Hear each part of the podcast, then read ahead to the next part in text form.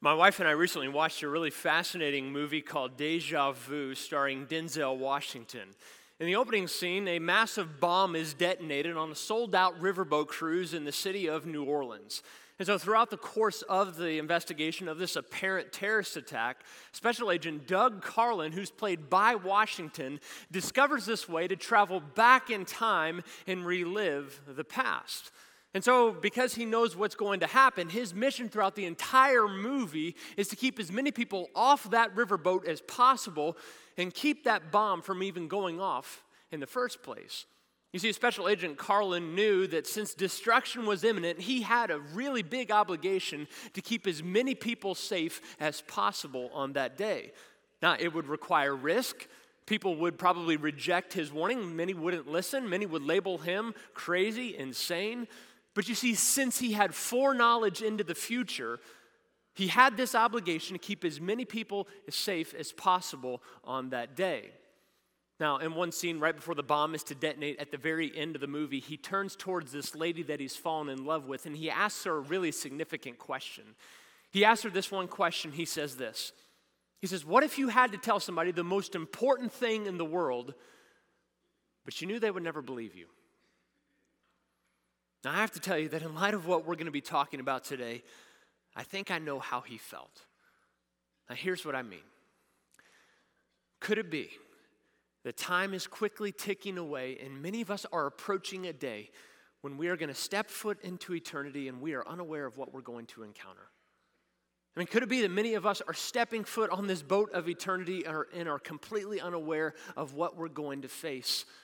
Now, in Revelation chapter 16, we're given this picture of what is going to happen, of the afterlife that every person will encounter who rejects Christ in this life.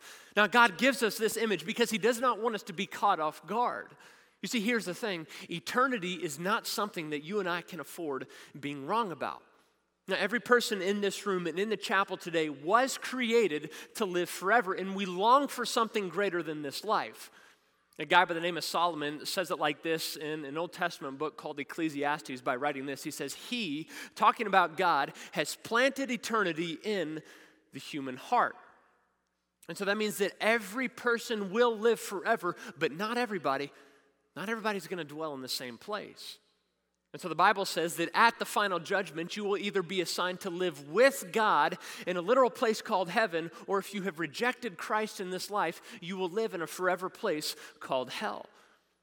Now, in 2 weeks, Ken is going to talk to us about this forever place that we can anticipate as followers of Jesus, a place called heaven. And so my job today is just to pick apart what Scripture has to say about this forever place called hell.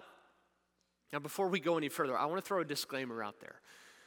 If you're here today and you don't yet consider yourself a follower of Jesus, I want you to know how thrilled we are that you're here. Now, we are going to talk about things that on the surface seem very offensive and intolerant. Believe me, I know. And so I'm giving you an out. You don't have to believe this.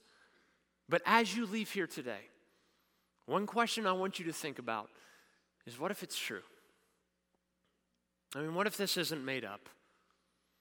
I suppose that there was a time in church history when validating the reality of God's wrath did not need to be affirmed, but today is a little bit different.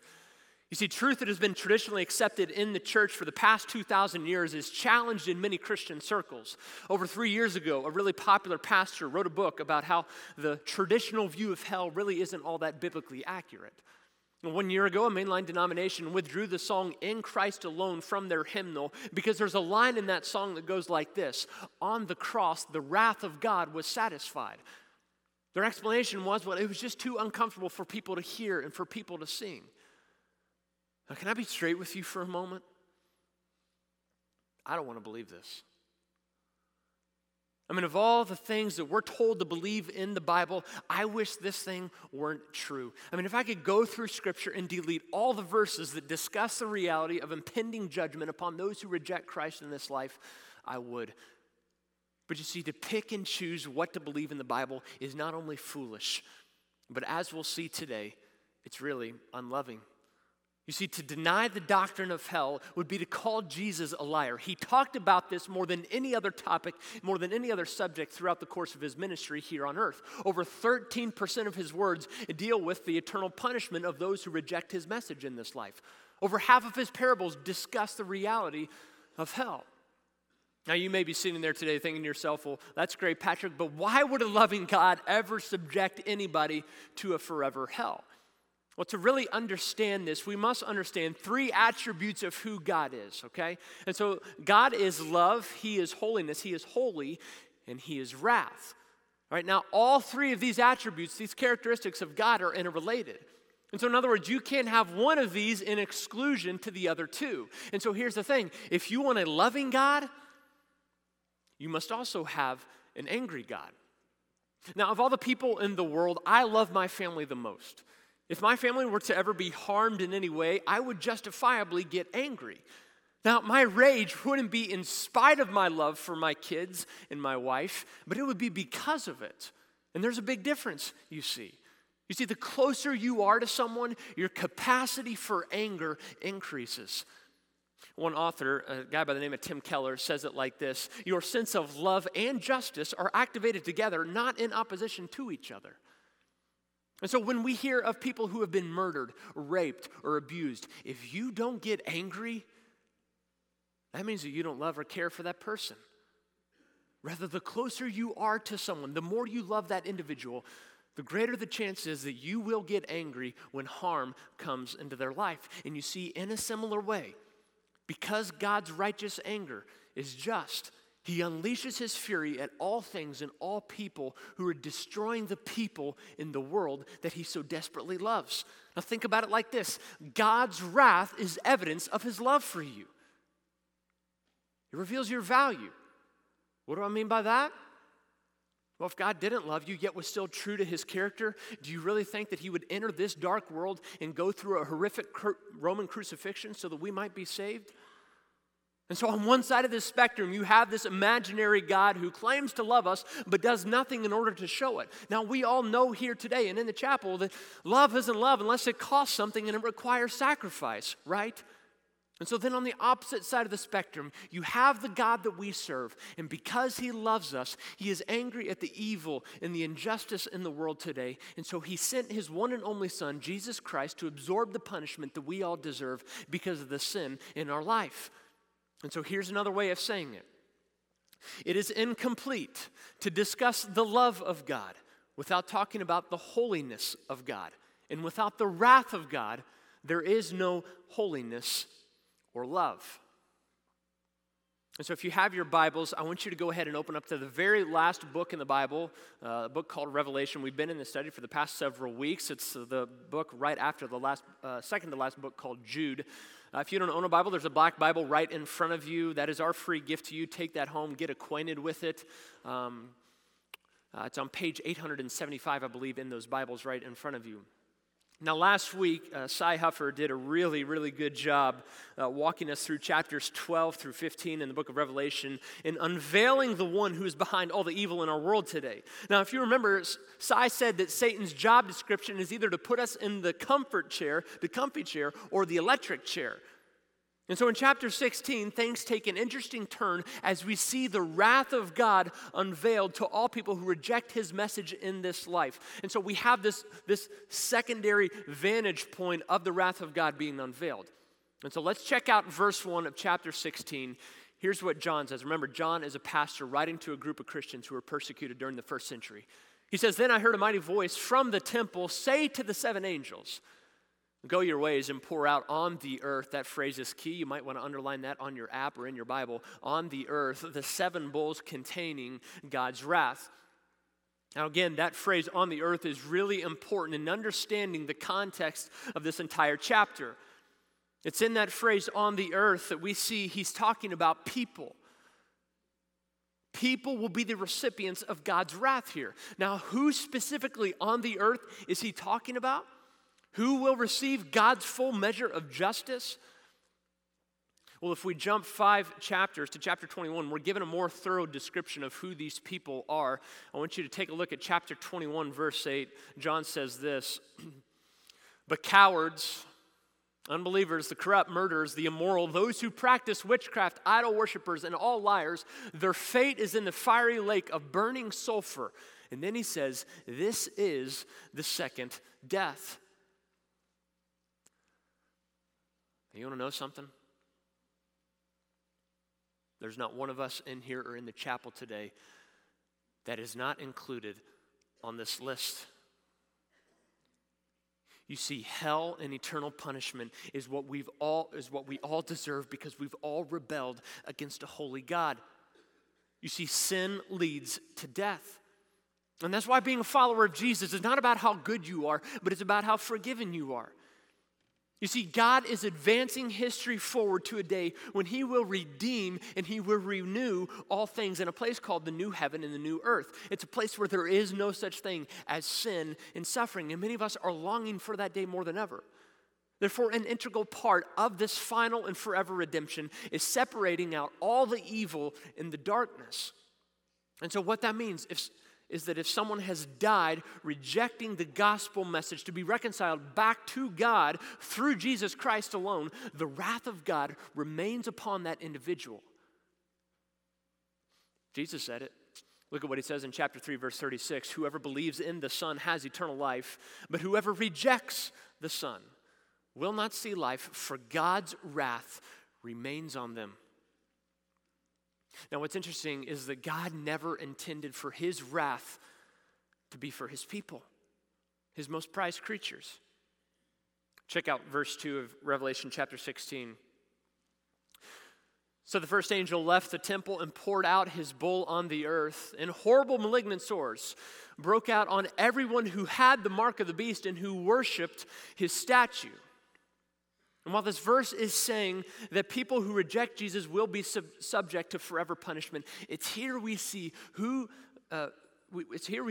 God's ultimate target for his justice. And so the first point that I want you to write down in your bulletin, you might want to take notes, is this: that God's wrath was originally intended for Satan and his armies.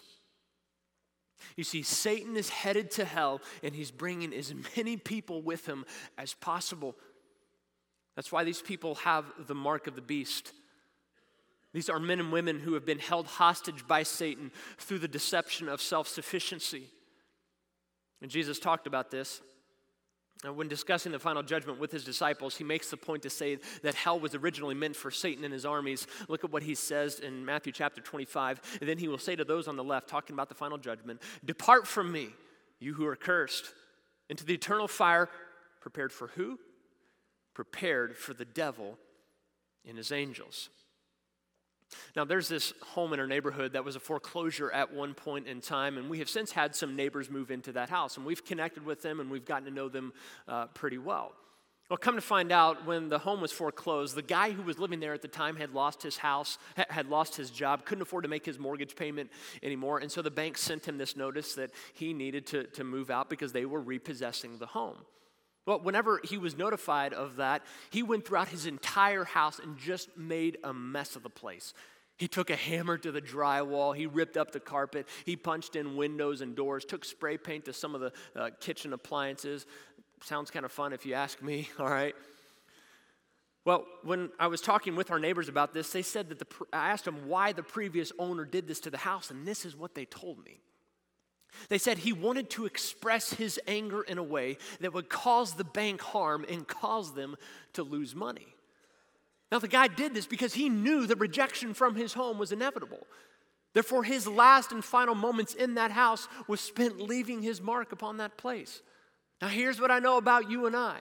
When we know that defeat is imminent, we're either going to, A, lose graciously, or we're going to go out with a bang, right?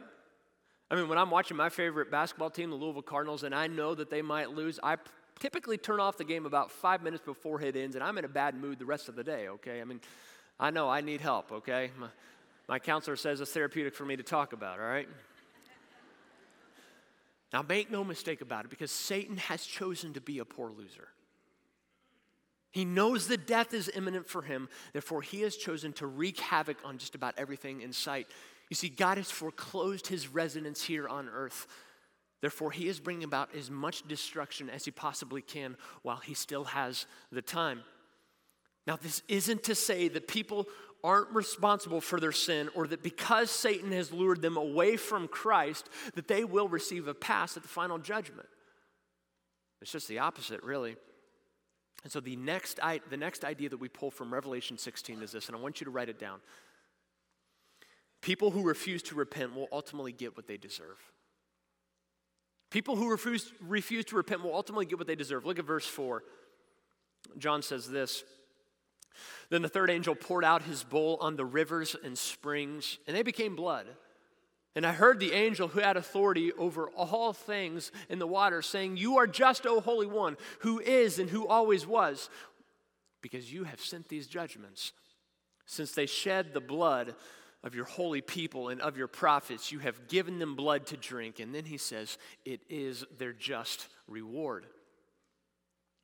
Now, that word just is really important in understanding eternal punishment. And while these few verses are specifically talking about non-Christians who were persecuting the church, the application can be made to just about anybody who rejects Jesus in this life. Why?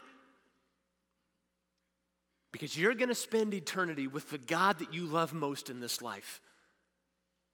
And that God will either be Jesus. Do you know who that other God is? Yourself. You see, nobody gets between you and God more than you do. Now, hang with me for a moment so that I can explain this. When God created the world, it was perfect. It was blemishless. He looked at all the earth, all the animals, all the mountains and galaxies, and he said that it was very good. He then decided to make a creature that would bear his image, in whom he would delight in. And so that's where we come into play. He looked at man and woman and said, "This is very good." And because God is the creator, because he is the one in charge and has ultimate authority, he established boundaries for the man and the woman so that we would never forget who was in control and who was God. And so his only rule was for Adam and Eve to not eat from the tree in the middle of the garden. Now, the whole time, Satan is plotting his attack in an effort to screw up God's creation. He went to Adam and Eve, our very first parents, and he tempted them. Now, since destruction is Satan's only desire, he was tempting them to go against what God said was right and true. Adam and Eve's initial response was, "Well, we can't do that. I mean, we'll die. God told us no." And so when we look at Satan's response to them, we see what's at the foundation of every sin that we commit in our life. Satan says this in Genesis chapter 3, verse 5. He says, "God knows that your eyes will be opened as soon as you eat it," talking about that fruit, "and you will be like God." Underline that phrase, knowing both good and evil. Now, sometimes we have a tendency to treat sin kind of like Cousin Eddie at Thanksgiving dinner. I mean, we're aware of it, we occasionally acknowledge it, but we're not really proud of it, right? But according to the Bible, it's actually much more serious than that. Whenever we choose to sin, it's really a declaration that we want to be our own God. You see, the base issue is always idolatry. And so you may think that your problem is pornography, but really you're bowing to the idol of pleasure. You may think that your issue is that you worry too much, but really you're bowing to the idol of control. Now, when we sin, which this tendency has been passed down from our original parents, Adam and Eve, and it's a decision that we make every single day, we're really declaring that we want to be our own gods, which is treason against the God who created us. Now, the Bible says that for fairness and justice to be upheld in this world, that death must be the result. You see, death is what we deserve. Hell is what's fair. If you want to talk about something that's not fair, let's look at the cross of Jesus Christ. You see, to be amazed at what is deserved, hell, we must first stand in awe of what is undeserved, and that's grace. That's the cross of Jesus Christ. Now, there are two primary attributes of hell that I think are important to make clear And so here they are. First one is hell is forever and hell is intense torment. Revelation 14, 10 through 11 says this. And they will be tormented with fire and burning sulfur in the presence of the holy angels and the Lamb. The smoke of their torment will rise forever and ever, and they will have no relief day or night. For they have worshipped the beast and his statue and have accepted the mark of his name. Now that phrase, forever and ever, communicates an event that will never end and is continuous. When talking about those who reject Christ, Paul says it like this in 2 Thessalonians chapter 1. He says, they will be punished with eternal destruction, forever separated from the Lord and from his glorious power. Now you and I can't even begin to grasp the concept of forever suffering. Here's what I mean. When you and I were created, we have been bound ever since by time and by space. But when God created us in our mother's womb, we have been created to live forever. And so here's the thing. In this life, you get to choose where you want to spend eternity. Now for just a moment, I want you to think about, as you look back on your life, what is your greatest moment of suffering? What is your greatest season of disappointment? Or maybe it was when you went through really bad depression. Perhaps it was when you were abused as a child. Maybe it was a divorce or the death of a loved one. Now, no matter who you are or where you're at with the Lord, suffering always points to eternity in some way. Now, so for those of us who call ourselves Christians, suffering makes us long and thirst and desire for a day that is quickly approaching when God will renew and redeem all things. You see, as Christians, we are approaching a day when sin and suffering and grief and pain will be no more. You see, suffering for us points to eternal hope. But for those who reject Christ in this life, the suffering that maybe came to mind a moment ago is only a microcosm of what's going to happen for all of eternity. Only hell will be forever, and it'll be far worse. In hell, there's no such thing as comfort. There's no distraction. You see, in hell, there's no such thing as water to quench you, friendships to comfort you, money to sustain you, a job to define you, clothing to protect you. In other parts of the Bible, we're given snapshots of what hell will be like. In Matthew chapter 13, Jesus uses the imagery of a fiery furnace, weeping and gnashing of teeth.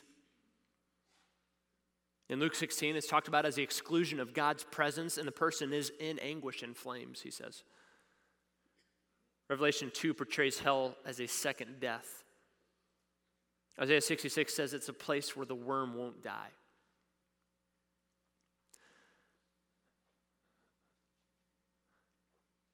Now, what disturbs me more than the reality of hell itself is the fact that sometimes I live like I don't really believe it's true.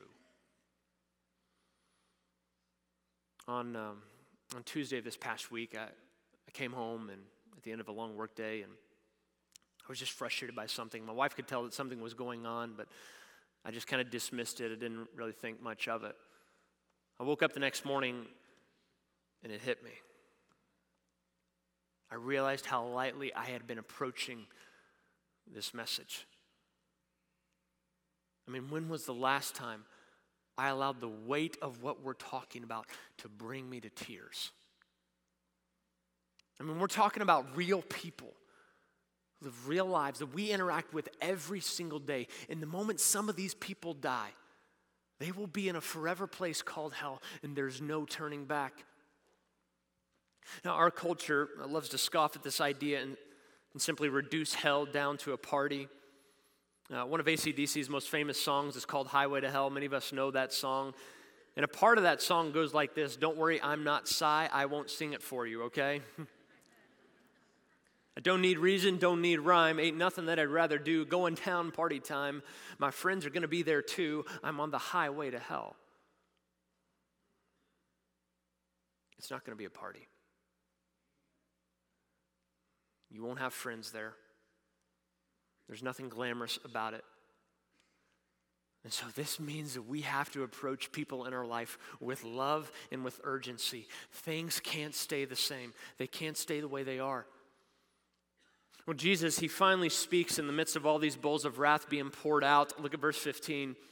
He says, look, I will come as unexpectedly as a thief. Blessed are all of those who are watching for me, who keep their clothing ready, so that they will not have to walk around naked and ashamed. Now, let's be honest. It seems a little bit odd that Jesus would say that we're blessed if we keep our clothing ready. Now, in the Old Testament, nakedness was always seen as a symbol of judgment. Here's why. Because before the throne of God, you are fully exposed. You can't hide anything. You see, a day is coming when every thought, motivation, action, decision, or choice that we've made will be brought to life. And so that's why the New Testament repeatedly tells us that our only hope is to clothe ourselves with Christ. You see, because Jesus alone covers over our sin and our shame. Well, the last bowl of God's wrath is about to be poured out. Skip to verse 17. Then the seventh angel poured out his bowl into the air, and a mighty shout came from the throne in the temple, saying, "It is finished." Now, here we see the culmination of evil being dealt with. At that point, John heard the voice of God declare, "It is finished." And from this point on, all evil and darkness is something of the past. Now, what's interesting is that John records this phrase in another one of his books. We see this phrase written in his biography on the life of Jesus. And in chapter 19 in the Gospel of John, we see that Jesus is hanging upon the cross, and he knows that death is just a matter of moments away. And so as he's hanging there, about to breathe his last, Jesus spouts off the phrase, "It is finished." Now you see, when Jesus said that, he was accomplishing something that we can never attain. Jesus lived this life that we can never live. He absorbed the punishment that we can never pay ourselves. When Jesus said, "It is finished," he was declaring that all of humanity now had a way out because of the sin in their life and the hell that they are headed towards. I guess you could say that since the cross 2,000 years ago, the only way to hell is over Jesus' literal dead body. And so the last thing I want you to write down is this, that escaping God's wrath only happens through Jesus. We don't deserve it. We don't earn it. It's about grace, God's unmerited favor when consequences are deserved. And so when you receive Christ, you are no longer subjected to the death penalty. It's a free gift, and it's not about what you bring to the table, okay? I mean, sometimes we falsely believe that, the answer to the sin in our life is just to serve others more or to be more generous or to be more kind. But let me just tell you that your good will never outweigh your bad when it comes to the scales of God's wrath. It's only by what Jesus has done can you escape God's judgment. You see, a weak view of hell leads to a pathetic view of the cross. A couple years ago, I got pulled over by a police officer. Shocking, I know. I was driving down a road where the speed limit should be much higher than it really is. I made the turn. A police officer was sitting right in the driveway clocking as people drove by. I slammed on my brakes. You've done that before. I looked in my rearview mirror as I passed him, but it was too late. He pulled out of that driveway, flipped on his lights, and I pulled over to the side of the road, and I was just sick to my stomach. You know that feeling probably. Now, luckily, I married somebody who is very well acquainted in situations like this, and so she's taught me really well what to do and what to say. It's just the truth, okay? Now, I never want to take advantage of being a pastor, but if the opportunity presents itself, I'm all in. I mean, especially if it would keep me from having to go home later that day and explain to my wife what really happened. And so when God opens a door, he expects you to walk through it, right? I mean, we've kind of learned that in this series. And so the officer asked me a question. When he got up to my window, he said, "Son, where were you headed in such a hurry?" So actually, I'm a pastor in the area, and I was just going over my sermon. I'm actually preaching tonight, and I just wasn't aware of how fast I was going, so you're going to have to forgive me. I got just a warning that day. He was a good Christian, all right? Now that's mercy, all right?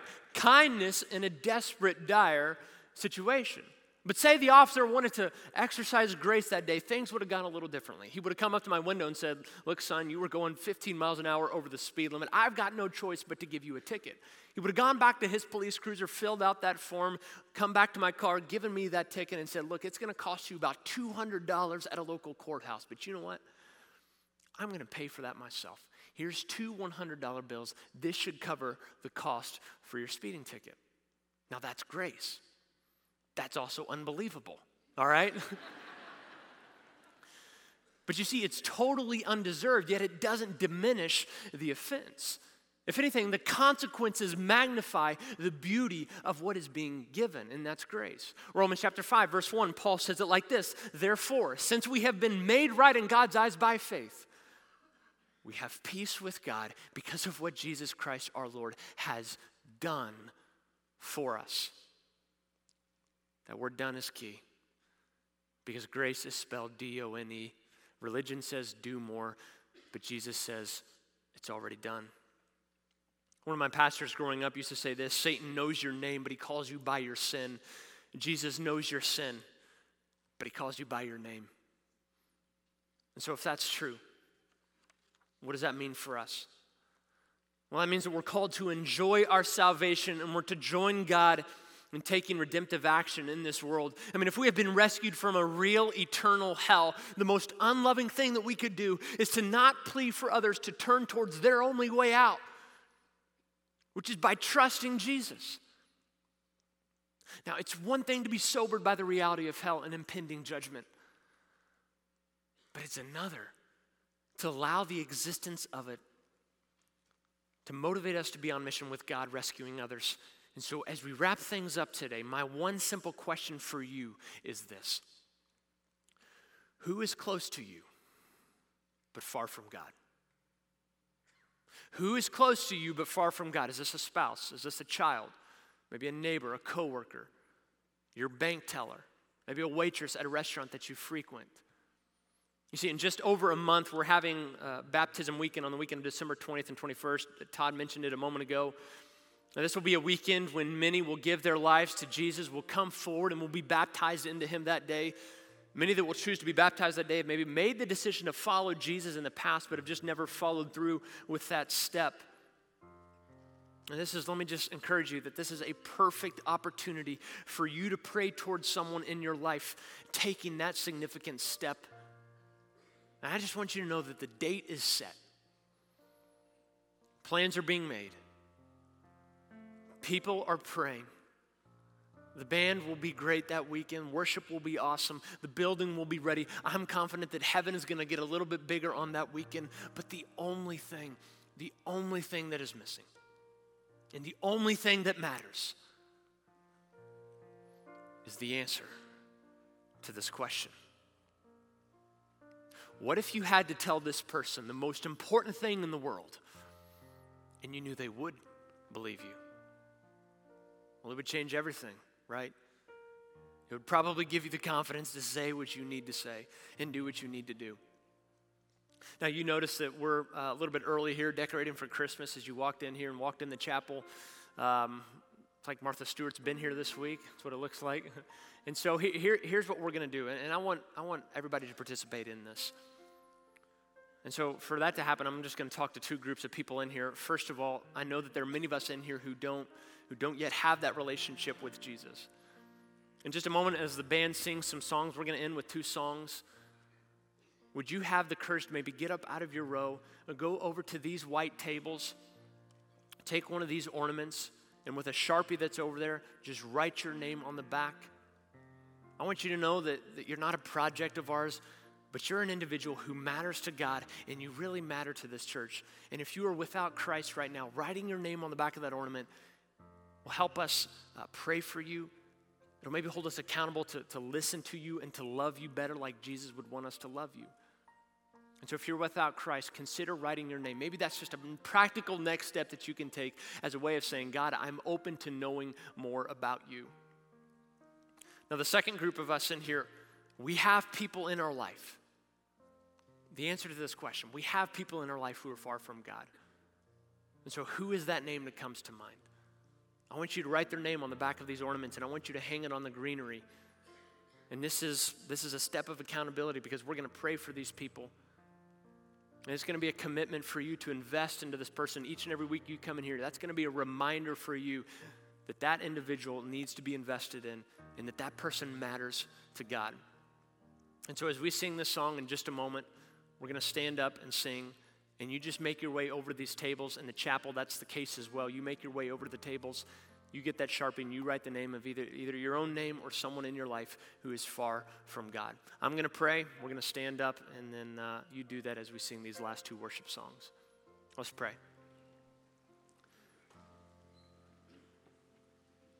Father, I love you so much. And God, truthfully, there are things in your word that I don't really understand, I don't get. But God, that's okay, because I'm created and you're the creator. You're sovereign, I'm not. Your ways are not my ways, and God, I'm thankful for that. And so, God, this message is pretty heavy, and I know that it weighs pretty heavily upon a lot of us in here, but God, would you allow the weight to invest into those, cause us to invest into those who are maybe far from you, Lord? Because, God, when we look at hell, if we look at it through the right lens, it'll make us appreciate the cross all the more, because hell is what we deserved. Yet you have provided us a way out. And I'm thankful for that. May my life reflect that gratitude that I feel. For it's in Jesus' name that we pray and gather. Amen. We're going to sing, so you go ahead and make your way towards the tables as you feel ready.